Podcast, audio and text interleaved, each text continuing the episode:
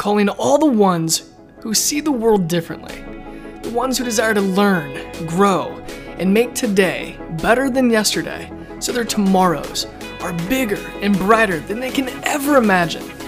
So then, welcome home to the Success Code Podcast.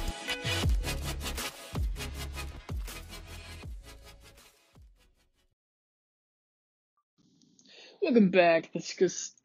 Oh, Jesus. Welcome back to the Success Code Podcast. Um, I'm your host, Jordan Carniff, and today I want to talk about standards real quick. Um, I'm actually retaking this because um, listening back to it, I didn't really get to fully express of how I really believe about what standards are. Standards are, um, put it simply, when we have high standards in life, we achieve more, we do more, and when we have these unconscious lower standards about, you know, we, we hear standards in dating all the time, don't we?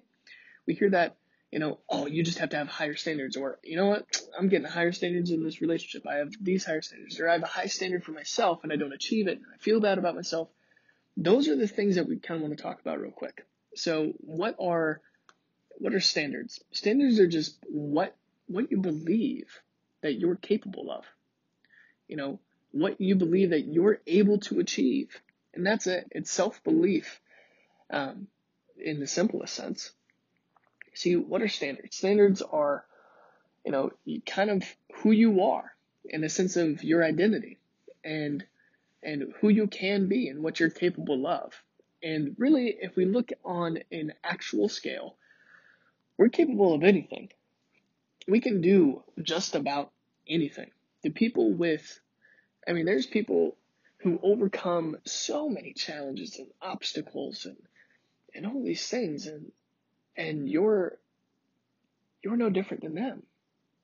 I mean, biologically, physically, you're probably not any different than them. And even if you are, let's say you have some type of disability. There's so many people with disabilities who end up doing the things that are frankly the things that people born perfectly, I mean, health wise, take for granted. And we see that as exceptionally inspiring, don't we? It's kind of crazy when we start to think about what our standards for ourselves are.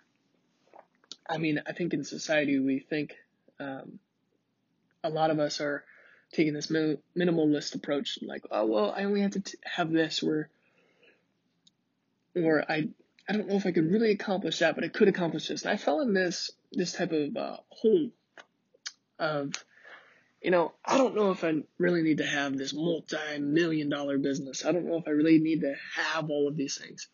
And we don't need to have those things. In the same sense, even though it's good to push yourself, it's good to have high standards because now my standard was, well, that's all I need. But that's not what everybody else needs. See, all I need is just, you know, what my life expenses are of the things that I do want, my target monthly income, these type of things. But if I have more, then I have more to give. And that's what is now, is now driving me to have higher standards.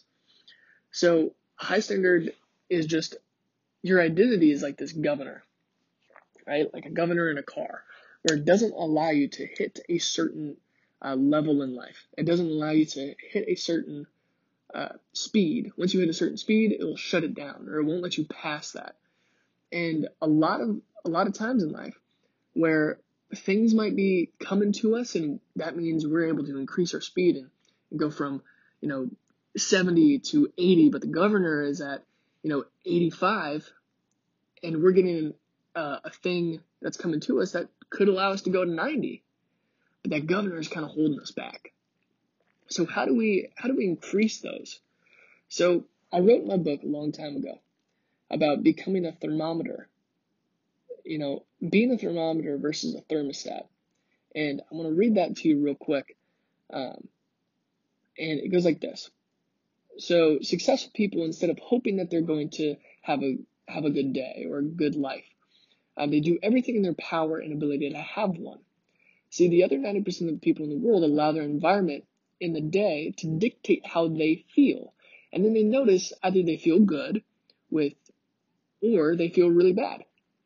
Or they just kind of feel, eh, you know? And what's in remorse spots? You know, I can't wait for the weekend. Let's, you know, let's do something. I can't wait until this day, week, month, year is over to start something new or, or whatever it might be. See, when you allow your circumstances and your environment around you to immediately dictate how you feel, just imagine yourself like a thermometer. You're not in control of the reading that it gives you. See, when you feel like you have no control, as we all know, that ends up causing bigger issues to arise. So, what do most successful people in the world understand? Is that instead of being a thermometer, you can become a thermostat. A thermostat is when you set a standard, no matter what is happening on the outside, right?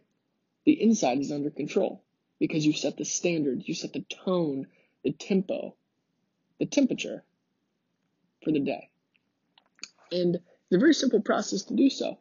So think about all the days you've wasted or you just let go by or the days that you know you let take complete control of you.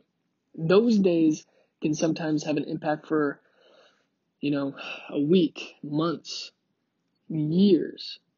And sometimes people repeat that process over a lifetime. And this is uh, just a result of being a thermometer, right? Not a thermostat. When you're a thermometer, you're reacting. You're not proactive. You're not taking a step back to choose how you respond, to choose how you feel, to choose what standard that you're going to have. So which one would you rather be? A thermometer or a thermostat? Most likely a thermostat. So uh, first thing that I do is I command to myself before when when I'm waking up and just coming from the world from a nice dream state. I ask myself five questions before my feet hit the floor.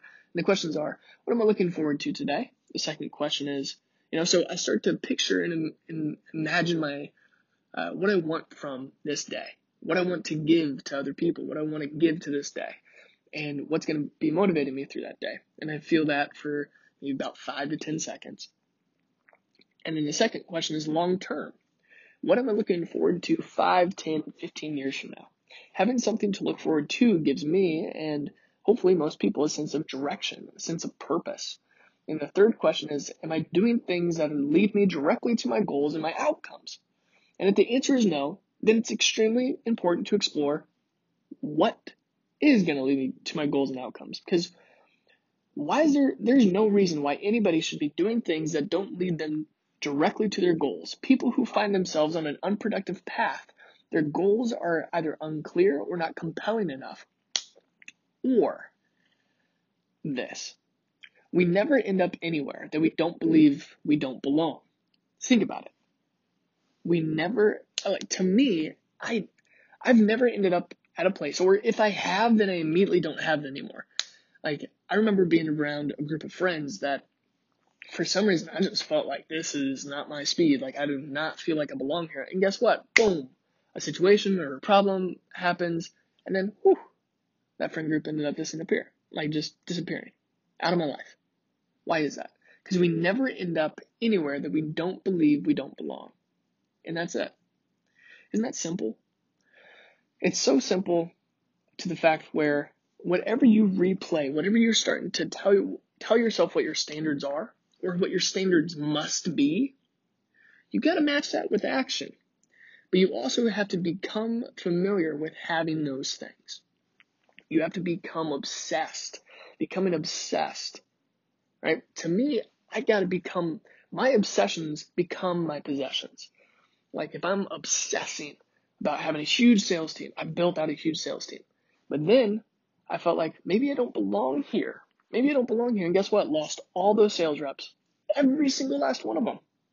So that was a check for me. I realized, oh, I have to make sure that, okay, where I, where I want to go, do I feel like I'm going to belong there?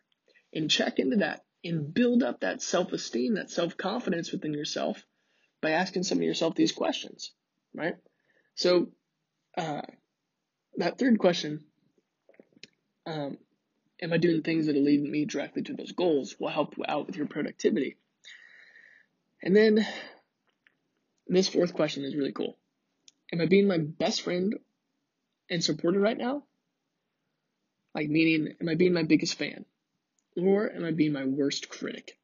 See, studies show that people, if they, you know, are, are nicer to themselves, they talk to themselves in a better tone of voice. They tell themselves, you know, good things.